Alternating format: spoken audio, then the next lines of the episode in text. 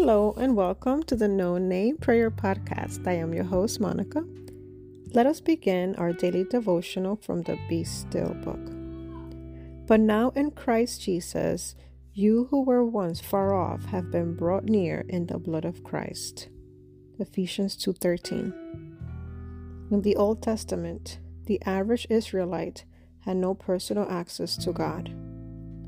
The very architecture of the temple made it clear that not just anyone could approach God. When you approached the temple, you first encountered the courts of the Gentiles.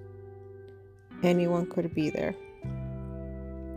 The temple got more restrictive the closer you got to the Holy of Holies, which was where God dwelled. The holy place was separated from the Holy of Holies by a veil. The Mishnah the recorded oral tradition of Jewish law, says that the veil was around six inches thick. It was 60 feet high, almost six stories, and 20 feet wide. It took 300 priests to hoist it and move it into place. It was imposing and delivered a strong message do not enter. Only one person was allowed to enter the Holy of Holies, the high priest. He was allowed to enter once a year on Yom Kippur, the day of the uh, the day of atonement. On this day, he entered with blood from sacrificed animals, asking forgiveness for the people's sin. Fast forward to Jesus hanging on the cross. He cried out again in a loud voice and gave up his spirit.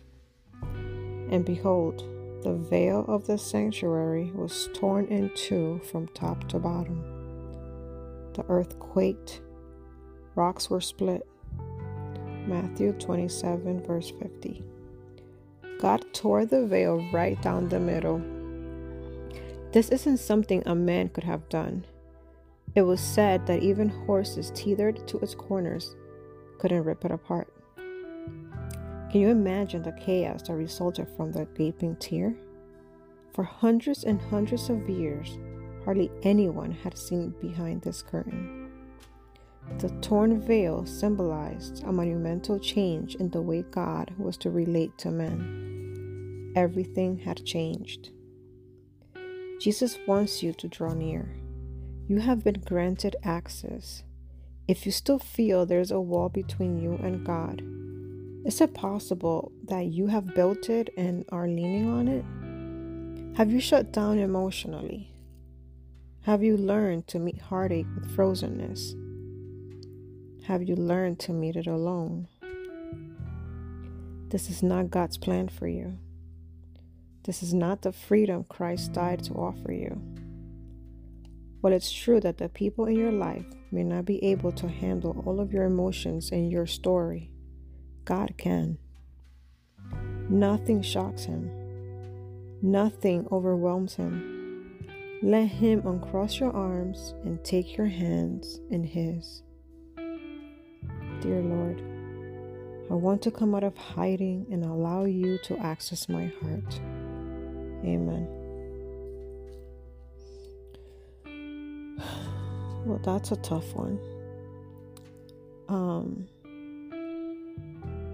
it's hard to once you once you are so used to having a wall up, a wall around your heart, it's hard to to just put it down, to just let the wall fall because you're so afraid to get hurt, right?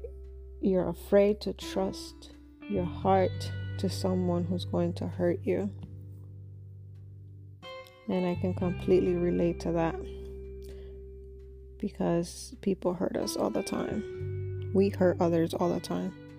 It could be parents, siblings, friends, spouse, um, our own children.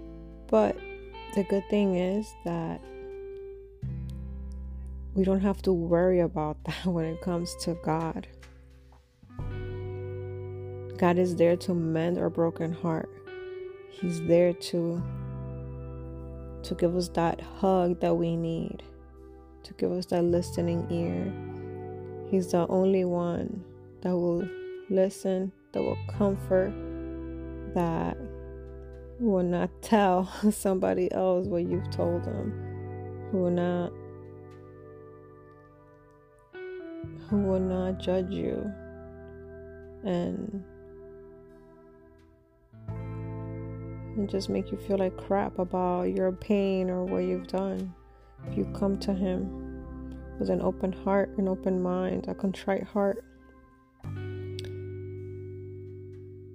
Because you know what? He did allow His Son to die for me, for you. He wouldn't have done that unless there's there was just there was an immense love in him for me, for you. So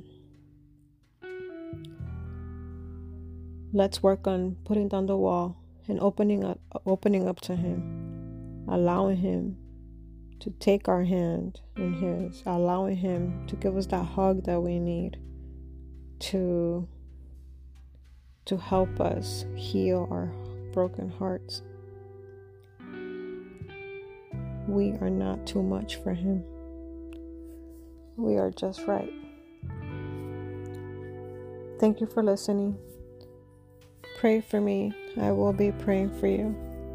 Share with a friend. Have a blessed day.